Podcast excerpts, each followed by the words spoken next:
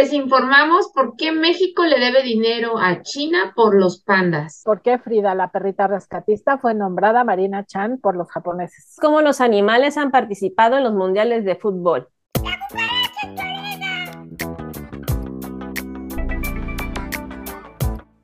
Bueno, pues bienvenidos a otra emisión de La Cucaracha en tu oreja, un noticiero con las noticias de animales más importantes de la semana.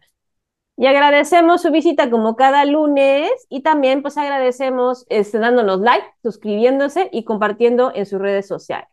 Y como cada lunes los saludamos Adriana Cosío, hola Adriana, Enriqueta y su servidora Sandra. Pues vamos a noticias al web. Desde pulpos hasta camellos, los diferentes animales que suelen acertar al ganador del mundial. ¿Por qué Frida, la perra rescatista, fue nombrada Marina Chan en Japón? La Cámara de Diputados reformó la Ley Federal de Salud Animal para evitar el maltrato. Esclavos del ritmo. Las ratas no pueden resistir una buena canción. O pagas AMLO o México se queda sin pandas. Ese es el problemita que hay con China y rescatan a dos perros víctimas de maltrato en San Luis Potosí. Bueno, pues empezamos con nuestras noticias de exóticos y noticias internacionales. Como les, ahora con ya la fiebre del fútbol, pues iniciando este, este, que inició este domingo, pues desde pulpos hasta camellos, los diferentes animales que suelen acertar al ganado. Y es esto pues inició ya hace algunos mundiales y pues lo más que el animal que más recordamos pues fue precisamente a un pulpo, que fue el pulpo pol, que durante el Mundial de Sudáfrica en el 2010, desde su casa en Alemania, pues pronosticaba los resultados y que muchos de ellos terminaron siendo realidad. ¿Ok? Eh, a como que España fue el campeón, pero aparte de, acertarle al campeón, también logró acertar en ocho de fases de los grupos y en eliminación directa. Entonces, desde Paul, que participó en el 2010, pues cada año han surgido, o cada cuatro años, ¿no? Que son los mundiales, pues han surgido nuevos animales, se dicen psíquicos, que predicen los resultados en diferentes torneos. Y esto pues ha llevado a la misma Federación Internacional de Fútbol a nombrar a estos animales sus oráculos oficiales. Háganme el favor. Entonces, por ejemplo, para el tema de Brasil, surgieron dos animales, un armadillo que se llamaba Norman y un camello Shir.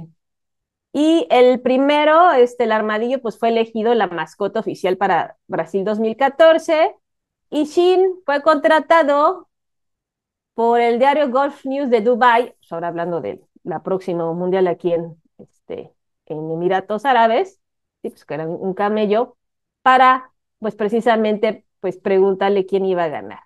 Y luego en el 2018, con, en el Mundial de Rusia, pues salió un gatito se llamaba Aquiles, que era, eh, era sordo.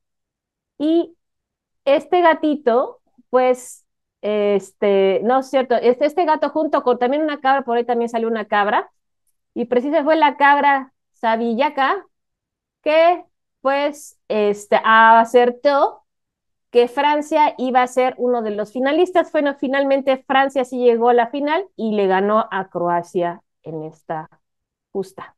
Ahora vamos a ver qué otro animal sale este año para el tema de, pues precisamente, predicciones animales al fútbol, soccer. ¿Cómo la ven? Bueno, pues ahora pasando a nuestra nota perrona, Adriana, ¿qué nos tienes que contar? Hola, pues vamos a platicar de esta perrita Frida, que fue, se hizo muy famosa, una perrita rescatista de la Marina de México, que se hizo muy famosa en 2017 porque apoyó en las labores de rescate. Y resulta que a esta perrita en Japón le dicen Marina Chan. Esta Frida eh, se convirtió como en un símbolo, eh, no solo como de perros rescatistas, sino como de las actividades y de la unión y la participación de la sociedad de la Ciudad de México en las labores de rescate cuando fue el terremoto de 2017.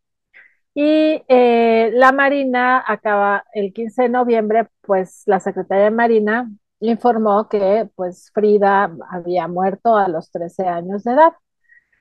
y lo hicieron a través de un tuit, de un tuit que decía, querida Frida, aunque tu partida nos duele, hoy la familia Naval promete honrar tu memoria, actuando bajo el legado que nos enseñaste, nobleza, lealtad y amor. Gracias por servir a México. Siempre vivirás en nuestros corazones.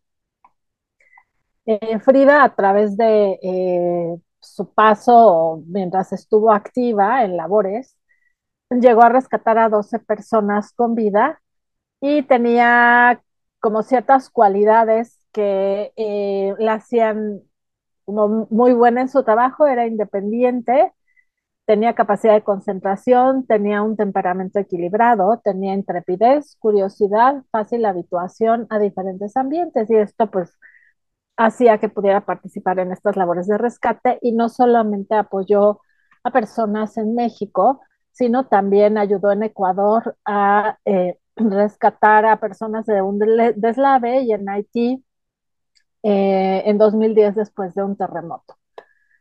Y resulta que eh, no solo es famosa en Latinoamérica, sino su fama llega hasta Japón. Y en Japón le dicen Marina Chan. Y le dicen Marina Chan porque es el letrero que lleva en el chaleco es Marina. Entonces, eh, por eso le, le pusieron Marina Chan. Y en 2017, después de que ella estuvo participando en las labores de rescate, tienen una estatua de este perro muy famoso también llamado Hachiko y le pusieron un chaleco eh, en, representación como para honrarla a, Frida. el, cuando fue eh, en 2017, el, perdón, cuando fue el aniversario, el 19 de septiembre de, de este terremoto, el embajador de Japón escribió también ya pasaron cinco años desde el trágico sismo del 19 de septiembre de 2017 en México. ¿Recuerdan a la perrita de rescatista Frida? Se hizo muy famosa en Japón. Apodaron Marina Chan por chaleco de semar. Y se convirtió en símbolo de unión y esperanza en un momento difícil. ¿Saben qué le pasó? Y pues ahora este martes es cuando eh, la Secretaría de Marina pues informa que muere y el mismo embajador dice que triste noticia, que descanse en paz. Entonces, eh, pues es una perrita que se volvió famosa en todo el mundo y bueno, ella y todos los perros rescatistas y todas las personas que son binomios con los perros rescatistas, pues hacen una gran labor. No sé si quieren comentar algo, Sandra o Enriqueta. Pues sí, porque gracias a esta perrita, ¿no? Y a toda la labor que hicieron en, precisamente en el desastre que pasó en el 2017, pues se han empezado también a hacer pues, reformas a las leyes precisamente para darles este, pues también seguridad jurídica a este tipo de perritos de, trabajo, ¿no? Y, a los binomios. Y pues sí que, pues gracias por su servicio. Bueno, pues vamos ahora a entrar a lo que es el bicho legal. ¿Qué nos tienes que decir, Enrique? Pues bueno, tenemos, tenemos acá buenas noticias a nivel federal y nos da mucho gusto cuando este, pues le meten mano para eh, temas de, de bienestar animal, para reforzar todo eso que de repente por ahí anda tambaleándose y que, que también por aquí creo que les faltó meterle un poquito más. Este, vamos a hablar de esta reforma que se hace a la Ley Federal de Sanidad Animal. La Cámara de Diputados aprobó reformas a la Ley Federal de Sanidad Animal, específicamente en los artículos 19, 20, 22 y 172. Eh, en el tema principalmente del transporte de eh, transporte de los animales, ¿no? Entonces, eh, ya dentro de los de esta regulación, dentro del capítulo de tema de bienestar animal, se contemplaban varias disposiciones, pero les, le quitaron ahí eh, palabritas o le pusieron otras que eran eh, eh, necesarias. Por ejemplo, en el artículo 20 se habla del bienestar animal, del requerimiento del bienestar animal, que es, entre otros, proporcionarle alimento, agua, evitarles temor, angustias, molestias, y decía dolor y lesiones innecesarias, o sea, pensando que se permitiera el tema de las lesiones, ¿no? Entonces le quitan la, la palabra innecesario y entonces ya entra cualquier tipo de, ocasionales cualquier tipo de lesiones, porque no, no, no había lesiones necesarias. Luego, em, eh, por lo que hace al artículo este, 22, eh, también habla eh, de garantizar su bienestar mediante la prohibición de maltratar, ocasionarles fatiga, inseguridad, condiciones no higiénicas, bebida o alimento, evitando el traslado de largas distancias sin periodos de, descanso, así como el traslado de animales enfermos, a menos de que sea eh, para llevarlos, obviamente, a, revisión y atención médica.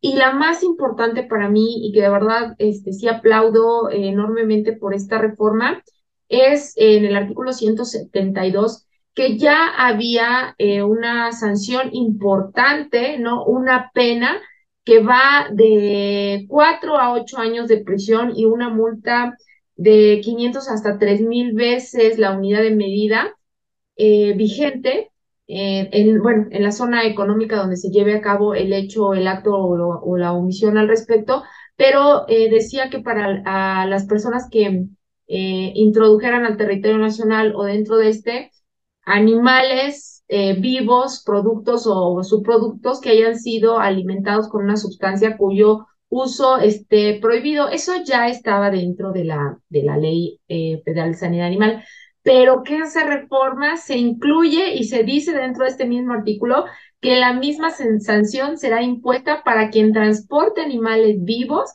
sin que garantice el cumplimiento de los criterios de bienestar animal. Entonces, este, pues me parece eh, que esto, eh, el, llevar a esta sanción, que repito, es de cuatro a ocho años de prisión, quien no cumpla con, con, los, con lo establecido en esta Ley Federal de Sanidad Animal en esta parte, eh, eh, incluso, pues bueno, pienso que abarcaría no solamente el transporte, porque no especifica solamente para transporte, sino la deja abierta. Entonces, quien no cumpla con, con las especificaciones que marca la propia ley en cuanto a bienestar animal, pues se les sancionará con esta, con esta pena, ¿no? Entonces, eh, pues me parece súper aplaudible y sobre todo creo que aquí estaríamos también como sociedad informándonos que esto eh, tenemos que estarlo constantemente observando y en su caso denunciando para que esta ley no se quede en letra muerta. Si dejamos que esto se quede en letra muerta, de nada va a servir, ¿no? Lo que hoy se está eh, aprobando en Cámara de Diputados. Entonces, todavía falta eh, que pase otra etapa más pero creo que la debemos de aplaudir, creo que es algo bueno, creo que esto este, eh, dejaría muy claro que todos los, los animales que van, que hemos hablado que para el consumo, ¿no? Lamentablemente los camiones van en terribles condiciones, van aplastados, van lastimados, van este, en terribles condiciones de sufrimiento, de maltrato, que además están reguladas dentro de una ley y creemos y lo hemos normalizado. O sea, creemos que eso es normal y no es normal, no está permitido dentro de las leyes y hemos hecho este caso omiso, hemos, nos hemos tapado los ojos con lo que realmente está regulado. Entonces, pues yo sí lo aplaudo y ojalá esto camine, camine adelante, lo apoyemos y además lo, este, pues lo denunciemos cuando veamos este tipo de situaciones eh, que vemos el traslado de animales de estos camiones que vienen eh, con trayectorias muy largas, ¿no? Sin descanso, sin agua, aplastados, o sea, de verdad hay que, hay que ser conscientes de ello y no normalizarlo y denunciarlo. ¿Cómo ven? Y ahora, pues, Adriana nos va a contar, pues, desde la ciencia, nuestra nota científica. Y creo que está bastante chistosona, ¿no? Eh, vamos a hablar de ratitas que, a las que les gusta el ritmo. son esclavas del ritmo, dice el título de, este artículo que está publicado en The Guardian. Y em, el artículo habla sobre em, cómo es que se, hizo un estudio en el que se, se puso en evidencia que, digamos, el ritmo es algo que atrae mucho a las ratas y que es irresistible, por decirlo de alguna manera. Y este eh, estudio es importante porque no solo nos permite como entender un poco más la mente de los animales, en este caso las ratas, sino también como entender que eh, la música y la, y la danza y, la, nuestra respuesta a la música como seres humanos, pues es común a otras especies y que probablemente tiene un origen evolutivo pues anterior a que se separa nuestra especie de otras, ¿no? Y eh, lo que el, el, estudio lo hace el doctor Hirokazu Takahashi de la Universidad de Tokio, y lo que él dice es que las ratas muestran un comportamiento innato, es decir, un comportamiento que no aprendieron y para el cual no recibieron entrenamiento al ser expuestas a la música y este comportamiento es sincronizarse con el ritmo de la música. Entonces, eh, la música es como muy atractiva en general para el cerebro y tiene efectos muy profundos en la emoción y en la cognición. Entonces, el experimento consistió en que eh, se les puso a 10 ratitas eh, unos eh, como chalecos miniatura que tenían unos acelerómetros, o sea, para medir el movimiento de las ratas y, la velocidad a la que se movían, inalámbricos, y esto para medir el, justo el movimiento de la cabeza. Y entonces les pusieron pedazos de la sonata de Mozart para dos pianos en D mayor a tiempos diferentes, a tiempos del 75%, el 100%, el 200% y hasta el 400% de la velocidad original que marca la partitura. Y entonces eh, también se hizo lo mismo con 20 voluntarios humanos. Entonces, una de las hipótesis que tenían los investigadores era que a las ratas les iba a gustar como un ritmo mucho más acelerado, dado que su metabolismo era más acelerado, incluyendo la frecuencia cardíaca, ¿no? Y contraria a esta hipótesis, lo que encontraron es que la preferencia por el ritmo era muy similar entre humanos y las ratas, y que es como eh, parece que, va encontrándose esto como una especie de constante entre las distintas especies y este, esta preferencia es de 120 a 140 eh, bits por minuto, este, que es muy parecido justamente al tiempo que le dio Mozart en su composición original, que era de 132 bits por minuto. No sé bien cómo se dice en el término musical, y esto sugiere que eh, compartimos, ¿no? Como este punto con otras especies.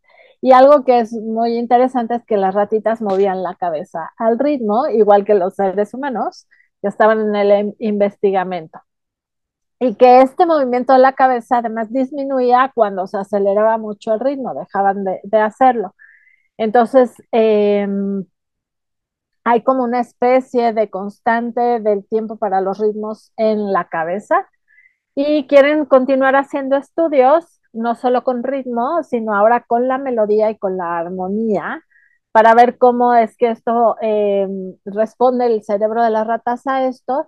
Y el autor de la investigación dice que a él, como siendo que es un ingeniero, le interesa el uso de la música para que todos tengan una vida más feliz. Entonces es una nota pues como bonita e interesante. No sé si quieren comentar algo. Sería interesante ver si las ratitas que viven aquí en México les gusta la cumbia, la salsa, ¿no? Ritmos tropicales. Bueno, gracias. pues hay estudios con vacas, ¿no? Que hay cierta música que no les encanta y, otra que sí, y generalmente la música clásica les atrae, ¿no? Sí, y también está hay otro estudio que Pero quizá no toda. Sí, que se dieron cuenta que realmente con las, en las ordeñas el, tema es que la música le gusta al ordeñador, no tanto a las vacas, que es el que... Sí, eso influye en el estrés de la vaca también, en este cómoda o no, ¿no? La contaminación auditiva. Así es. Bueno, pues siguiendo estos temas de, conducta animal, pues vamos a oír el etotip de nuestra etóloga de cabecera, Gaby Constantín. ¿Qué tienes, Gaby, para nosotros? Hola, buen día. Hablaremos un poquito sobre cómo eh, estimular a que nuestros gatos, perros cooperen con nosotros para modificar ciertas conductas, para premiarlas. Eh, tenemos varias opciones. Dentro de lo más utilizado son los alimentos y tenemos una amplia variedad desde los comerciales, eh, embutidos, lácteos, carnes, pastas, frutas, verduras, etcétera, cereales.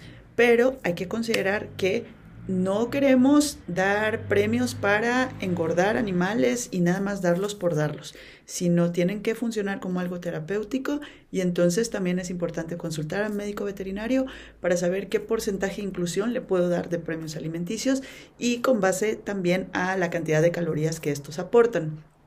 Entonces, eh, el tamaño del premio alimenticio es importante. En general, se podría decir que el, de la croqueta sería suficiente. Em, ahora, que si la temperatura del premio importa también, eh, la presentación, hay algunos animales que les gustan más cuando están más hidratados esos premios, algunos que son secos, algunos les gusta masticar, eh, también los podemos dar en forma de mm, como pastosos, em, algunos en forma líquida. Entonces, hay varias posibilidades.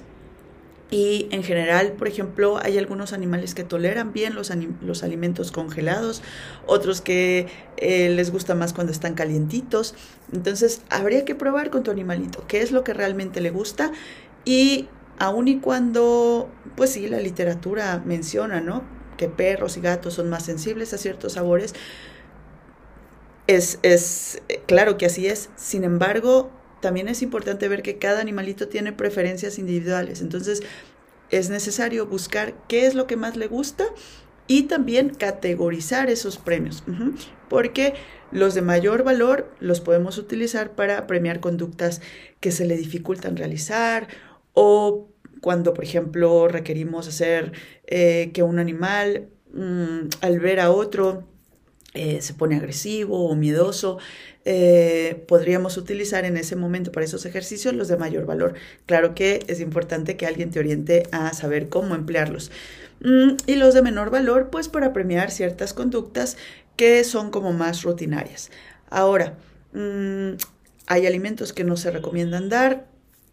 En general podría decirse el ajo, la cebolla, el chocolate, productos con cafeína, eh, algunos alimentos crudos. Por supuesto, también tienes que considerar que estén bien lavados, desinfectados. Eh, las eh, frutos secos, semillas de cualquier tipo. Recordemos que también algunas plantas pueden ser potencialmente tóxicas. Ahora, ¿qué otro tipo de reforzadores o motivadores podemos utilizar? Las caricias. Hay de diferentes tipos de caricias también, pero esas siempre las llevas contigo. Y, por ejemplo, hay caricias sutiles, caricias más superficiales, que son más rápidas, como para que no dejes pasar alguna conducta, pero que todo esté pasando muy rápido y entonces requerimos en ese momento hacerle ver a tu animalito, muy bien, muy bien, muy bien, ¿no? Con ciertas caricias. Em, pero también están las caricias que son más prolongadas, más profundas, con mayor contacto físico y que tal vez te dé más tiempo de realizarlas, mientras eh, tal vez, por ejemplo, algún animalito está tranquilo eh, viendo a algún niño y está reaccionando bien, pues lo puedes estar apapachando. Em, ahora, que también tenemos la voz. Em, hay diferentes tonos de voz que podemos emplear y en general, por ejemplo, los perros y gatos son más sensibles a los tonos agudos. Y entonces, si tú pretendes que tu animalito em, esté mucho más motivado a trabajar contigo, el hablarle, muy bien, muy bien, prolongarle las palabras, eso también te ayuda. Mm, cuando utilizamos tono de voz mucho más graves, como sentado, eso muchas veces no les es tan atractivo y bueno, puede ser que algunos te, hagan caso, sin embargo siempre va a haber mayor respuesta a los tonos agudos. Tenemos los clickers, tal vez has utilizado de ellos, bueno, mm, y como clickers se pueden utilizar diferentes cosas, sin embargo se necesita enseñarlo antes de poderlos aplicar Los juguetes también serían otra forma de herramienta para reforzar conductas, modificarlas. Hay que buscar. Hay juguetes que se rellenan de agua, hay pelotas, hay cañas, hay juguetes de sonido, hay juguetes mecánicos. Mm, eh, bueno, hay una amplia variedad, pero necesitamos ver qué es lo que realmente le gusta a tu animal para que entonces puedas llevarlo contigo, ya sea al paseo o ya sea emplearlo en tu casa. Y bueno, así como eso, eh, puedes consultar a algún etólogo que otras opciones podrían haber porque tengo pacientes, por ejemplo, que les gustan las burbujas de jabón, hay otros que les gusta tal vez eh, mordisquear un trapo y sacudirlo. Entonces, bueno, es importante conocer qué le gusta a tu animalito. Muchísimas gracias, Gaby.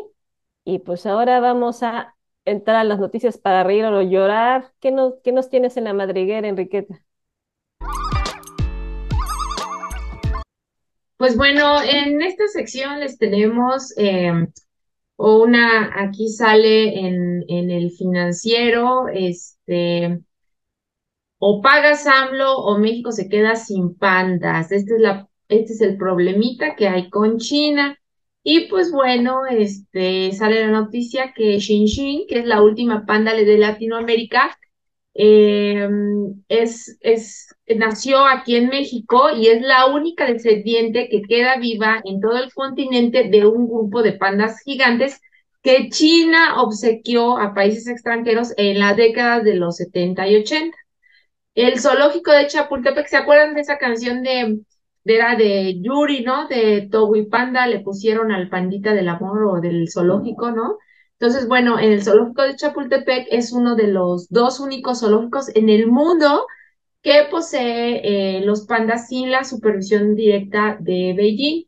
Y, y pues bueno, este, esa era se dice que se vea cada vez más cerca de su final después de que casi, de, después de casi 50 años, eh, Xin que era la nieta de los pandas regalados por China, este, no tuvo cachorros y pues bueno, está en la menopausia, entrando en la menopausia, ya con 32 años de edad.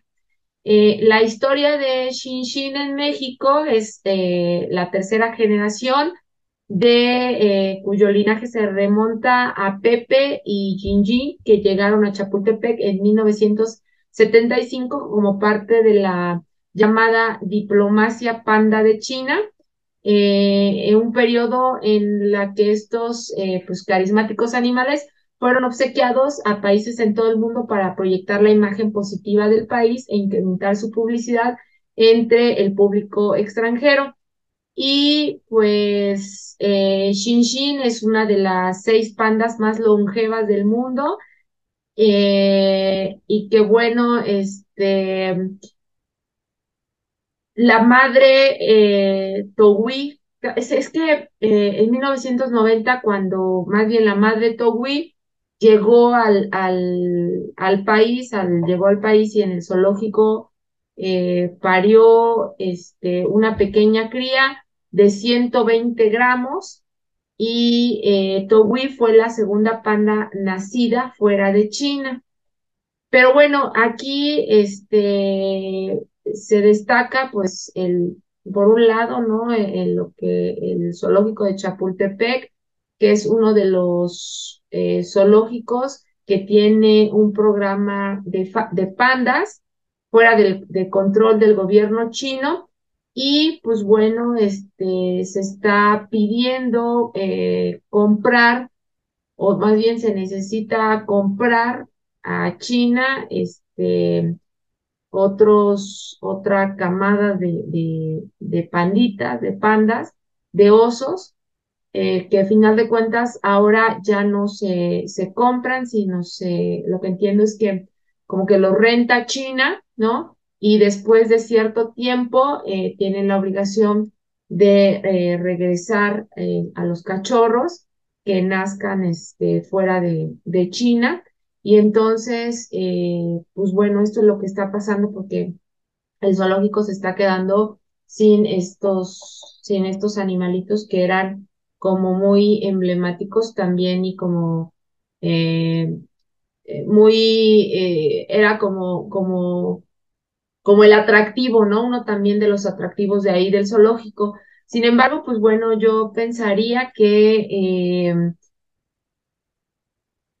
ya no debemos de tener, o sea, yo, yo soy de, de, la, de la idea de mejor no pagar, de ya no traer más animalitos este, al cautiverio, de eh, ahora dicen que los, los rentan y los tienen que regresar, ¿no? Entonces también ese, esa regresada después de que ya también estuviste por muchos años en ese ambiente, en ese lugar, yo no sé también estos temas eh, bueno, más bien no creo que sean los adecuados. Y para mí, yo pensaría que mejor que no se pague, no pagues AMLO, ¿no? Que no se pague, que no traigan más, que ya no traigan más eh, panditas a cautiverio y que pues se queden allá en China, en los santuarios y en los lugares tan bonitos que llegan a tener por allá y que no tienen que estar aquí encerrados. Ahora, esta pobre animalita, esa pobre pandita que es la que sobrevive, Shin Shin, pues vive sola, ¿no?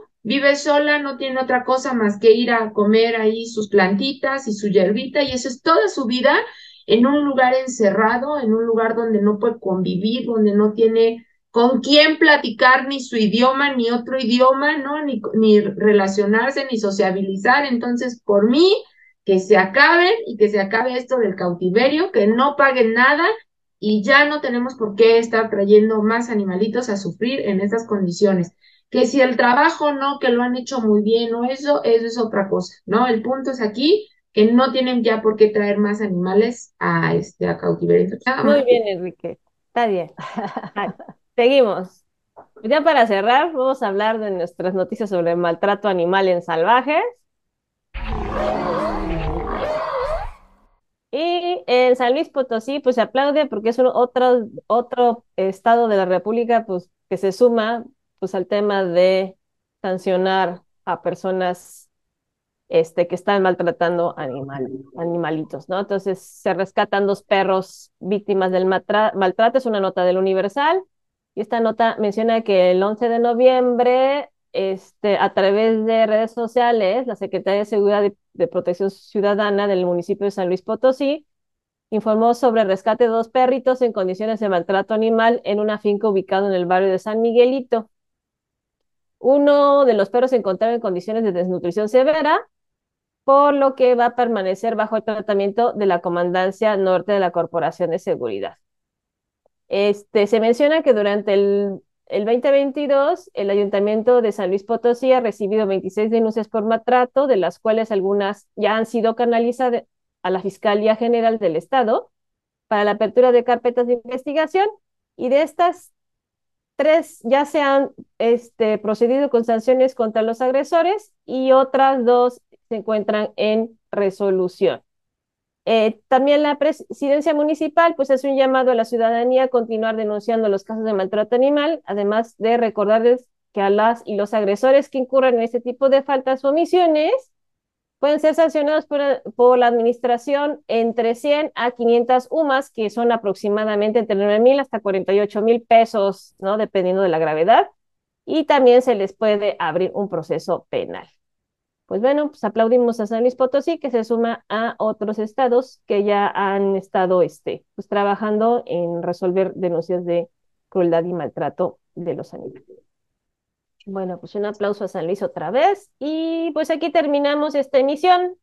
Y nuevamente, pues agradecemos la atención que nos prestaron el día de hoy. Nuevamente solicitando su apoyo para darnos like y también compartiéndonos en sus redes sociales. nos vemos la semana que entra. Adiós.